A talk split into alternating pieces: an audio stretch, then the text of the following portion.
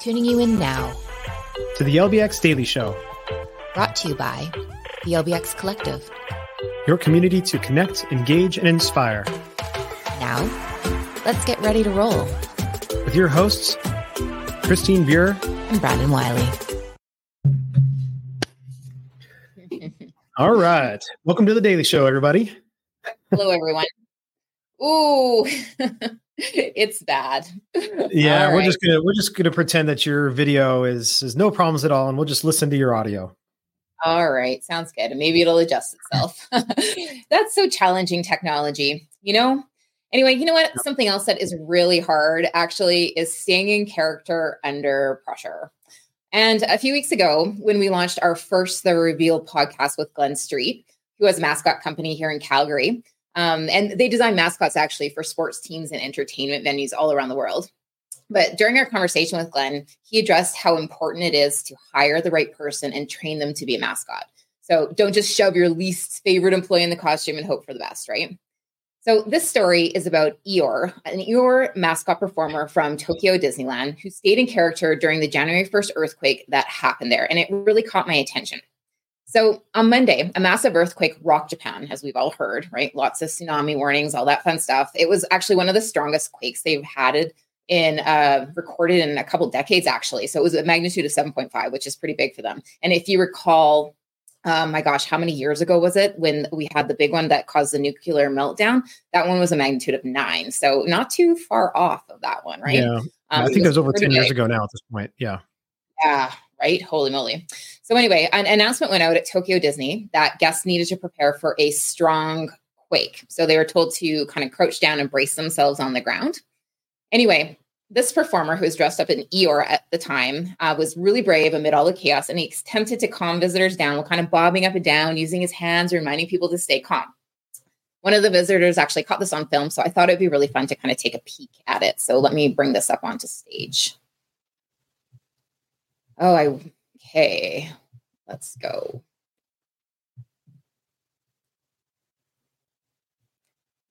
I see everybody crouched down now at this point. It must be either happening or already happened. I'm not really sure.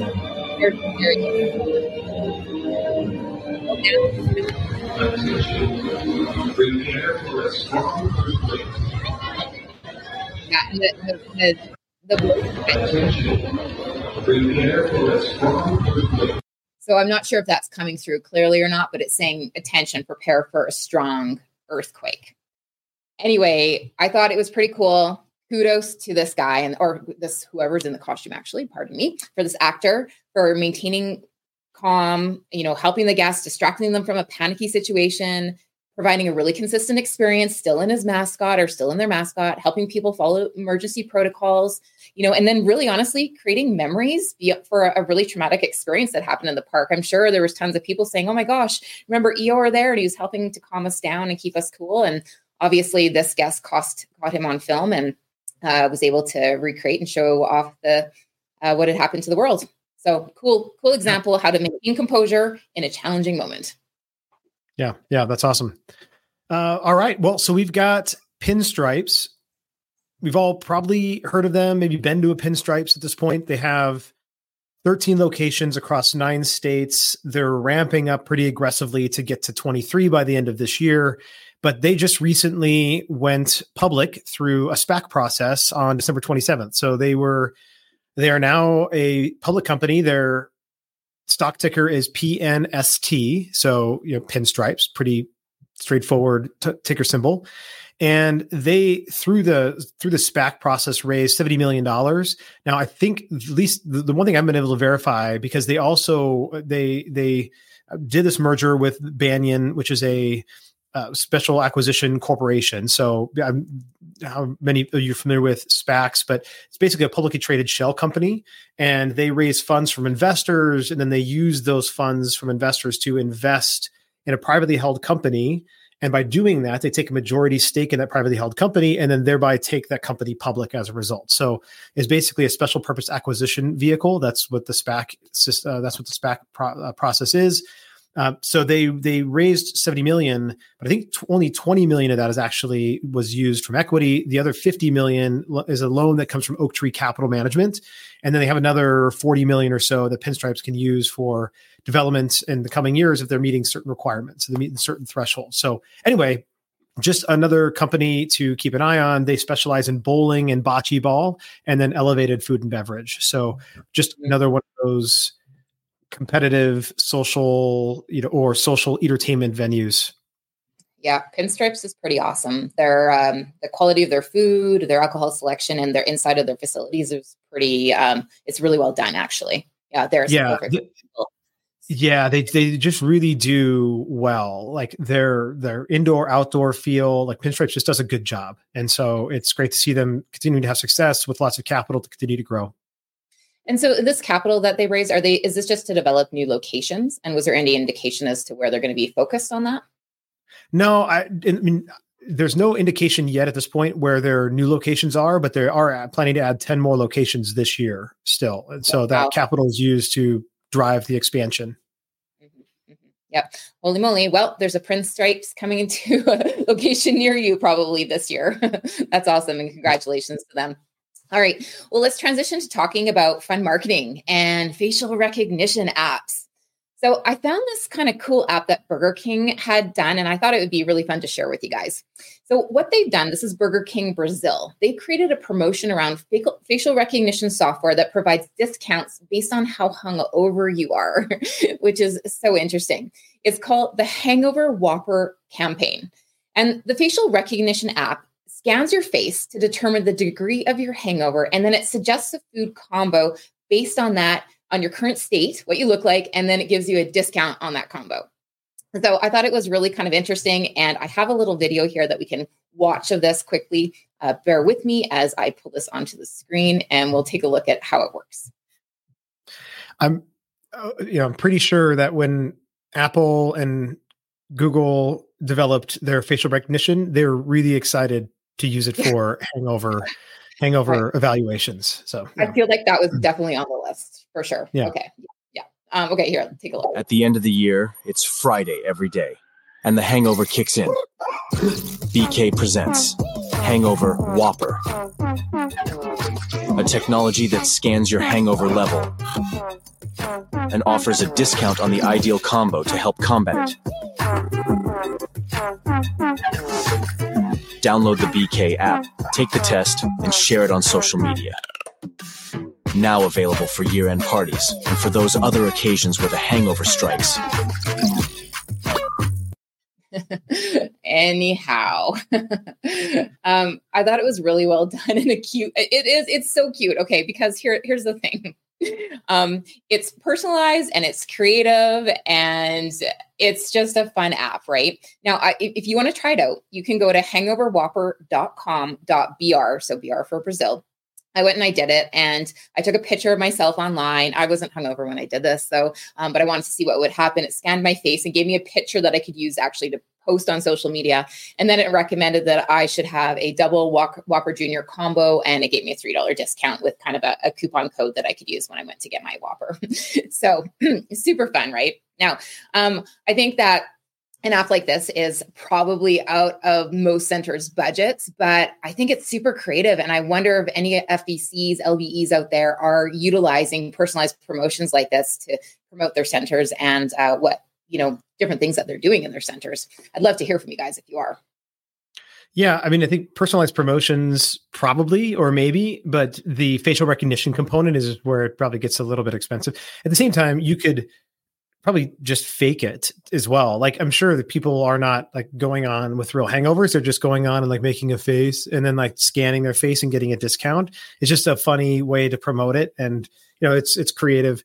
I will say one of the first times I had a hangover that I could remember was over 15 years ago at this point. And we went to Burger King the next morning, and I absolutely did not want to have any of it. So I think that the last thing I want with a hangover is to go and eat Burger King. But hey, whatever, they've got a cool campaign anyway.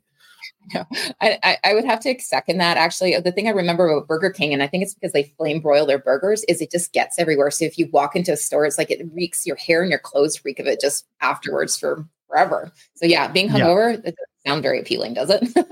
No, it does not. So, all right. Well, we've got Luna Luna. I've been excited to talk about these guys. So this is a art festival. What do you call it? An art festival.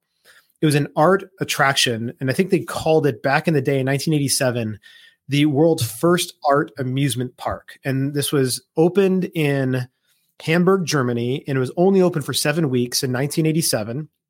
And it had basically about 20 artists come in and collaborate and create different attractions, different art experiences, but then things like carousels and everything else that were all custom art and custom designed for this art installation. And I think probably it was intended as this was going to be like an annual thing that maybe just ran for the spring for a period of time.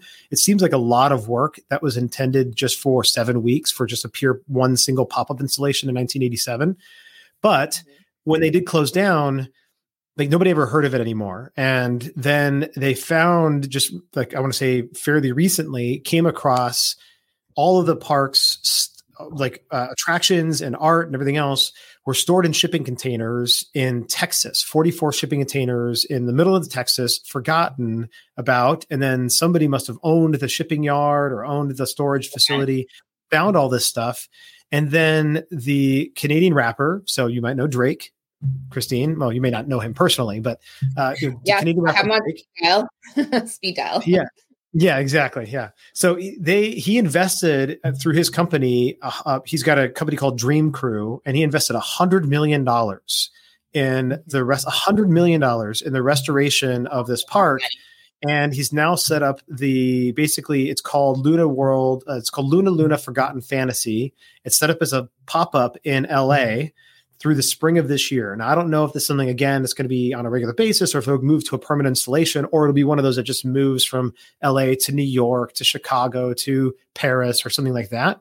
Don't know that yet, but it's in LA through spring of this year. Definitely want to go and check it out. And here's a little 1-minute video that shows a little bit about what the park was in 1987. And then they just give a little bit of a taste of what it is now. So go ahead and hit on stage and let's watch.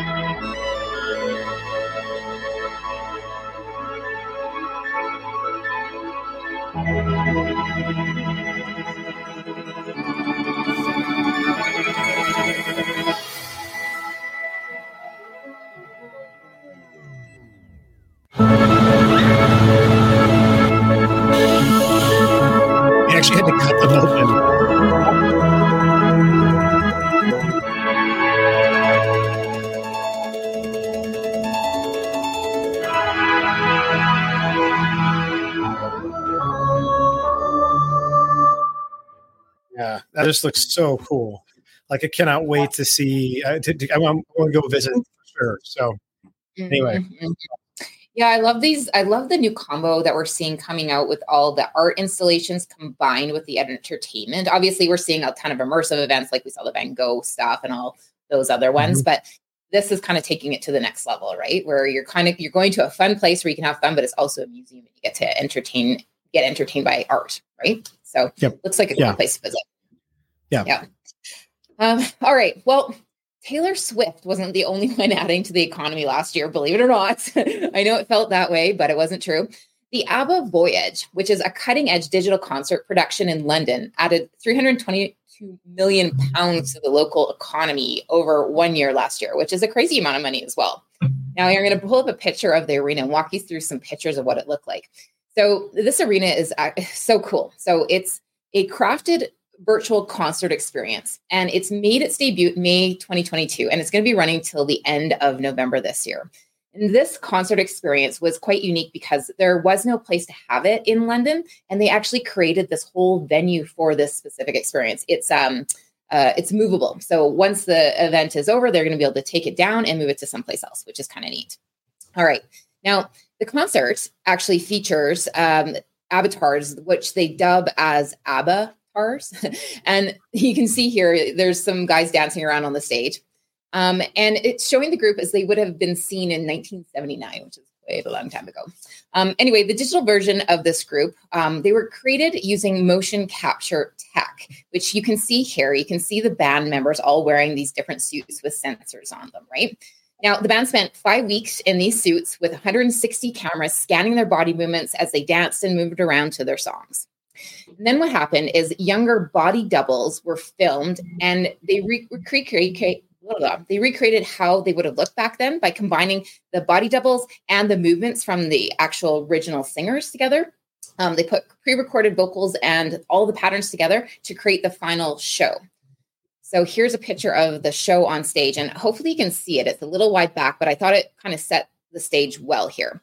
So here you can see what a night of the show would look like. All the people standing in the crowd in front of it. Along the back here is an actual 2D screen where these images are actually projected with LED screens on the back. And then in the front up here on the left, you can see where an actual true band plays the music while the movie on these LED screens is actually playing. When you stand back, it looks 3D, but if you actually really walked up close to the stage, you'd be disappointed to find out that it's really just a flat 2D image being played.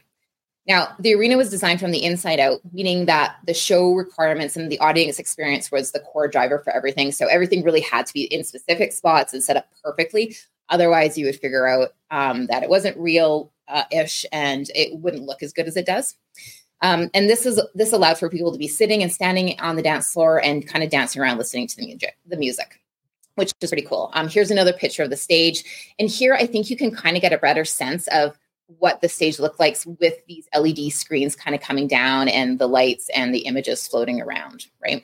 But the end result, it sounds live, it looks live, and it kind of technically is live, right? So you have the live music playing, and then you have the videos of the actors kind of dancing around on the screen. So it's a little bit smoke and mirrors and giant LEDs, but it's a super fun time. Rolling Stones even said it's groundbreaking, jaw-dropping. It's it has to be seen to be believed. And I think that it potentially is going to be something that we're going to see a lot more of. And it's going to set a new trend for how legacy groups and bands might actually come together to continue performing in the future. Anyway, I would love to go to it if I ever go to London. I think if I ever go to London, there's like a gazillion things I'd actually love to go to. I don't know about you, but it's really the place to be right now. Yeah, that's awesome. And I mean, I think they're only going to improve on that. We were looking at that hologram technology, I think, the show a couple of months ago, actually, that looks pretty realistic. And I could see adding those holograms up on stage where the characters are actually dancing, but they are 3D, instead of just pure 2D on a 3D on a 2D screen. That's right. I guess apparently the hologram technology isn't far enough down the road to look realistic enough. And so that's why it's not utilized in the setting yet. Yeah. Or the development, the stuff that we looked at, that we covered a couple of months ago, I can't remember the name of the company, looks incredibly realistic. I think that it probably was just not ready in time for the development of this whole concert venue and everything else. So yeah, I think we'll definitely see that happen and improve over time, and wouldn't be surprised if we see the Rolling Stones still in concert 30, 40, 50 years from now, but digital. Wouldn't that be something, hey? Yeah, totally. Totally. Well, one of the things that I wish I would be able to see 30 years from now is Urban Putt in San Francisco. So we talked about Urban Putt not too long ago, I think prior to IAPA, and they opened a new location in San Jose, and they had one location in San Francisco. They opened a location in San Jose, and it was just announced that Urban Putt is shutting down permanently and Holy Moly is taking over. But I just wanted to talk a little bit about Urban Putt because it has like a little sentimental place in my life or my heart, because before I was ever a part of the attractions industry, I've always loved mini golf. I've loved attractions and theme parks and everything else. Like, that's always been a love and passion of mine, even if I wasn't officially in the industry. And when I lived in the Bay Area with my family for a couple of years from 2011 to 2014, Urban Putt opened up, and it was at the time, I'm showing a couple of pictures here. At the time, it was really far ahead of its time as far as both the type, it was like a 21 and over venue. So you didn't bring kids. It was, they served cocktails that you could walk around with. And they were like elevated cocktails you could walk around with and putt basically on these really sophisticated, fantastical place, like different putting holes where like cables, like pit will, like thing will come and grab your thing, lift it to another place. So go up on a spindle and then roll down a track, like all these Rube Goldberg type machines and holes that do a lot of really cool things. And I'm just really disappointed to hear that they're shutting down and only going to have their single location in San Jose. So I don't know if that process of them moving from San Francisco to San Jose, or if they couldn't have both locations, or they didn't really go into why they were shutting down. But in their place though, they did announce that the company Holy Moly is taking over. And we've talked about Holy Moly on the show before as well. Their holes are also very unique, but they're unique in the sense that they're more for like selfie culture than they are like unique in the fact that they're really custom and high tech type or even low tech at some level holes. These are just sort of no tech holes with just a lot of really fancy stuff to like take pictures and hang out with your friends while you're doing a hole. So cool holes, cool concept, it'd be a nice fit still for San Francisco, but is a little bit of a bummer that Urban Putt is closing down. Yeah, that's sad, especially when it's childhood memories that, you remember and it's not there anymore. However, I'm not that young. 2011, 2014, it was 10 years ago. So definitely not childhood. I said there with my family. I met my kids and my wife. We lived in the Bay Area for a few years. Fair enough. But at least, okay, so the place is gone, but at least there's another location open that you can still go to and, recreate some new memories kind of with the same theme and same company. Yeah, exactly. And San Jose is much easier to get to whenever we do go and visit our friends in the Bay Area. So we'll have to definitely check out the new San Jose Urban Putt location when that time comes. It looks fun and cool. All right. Well, that wraps up the LBX Daily Show for today. So this is CB and BW signing off. Stay tuned and keep kicking ass. Later, guys.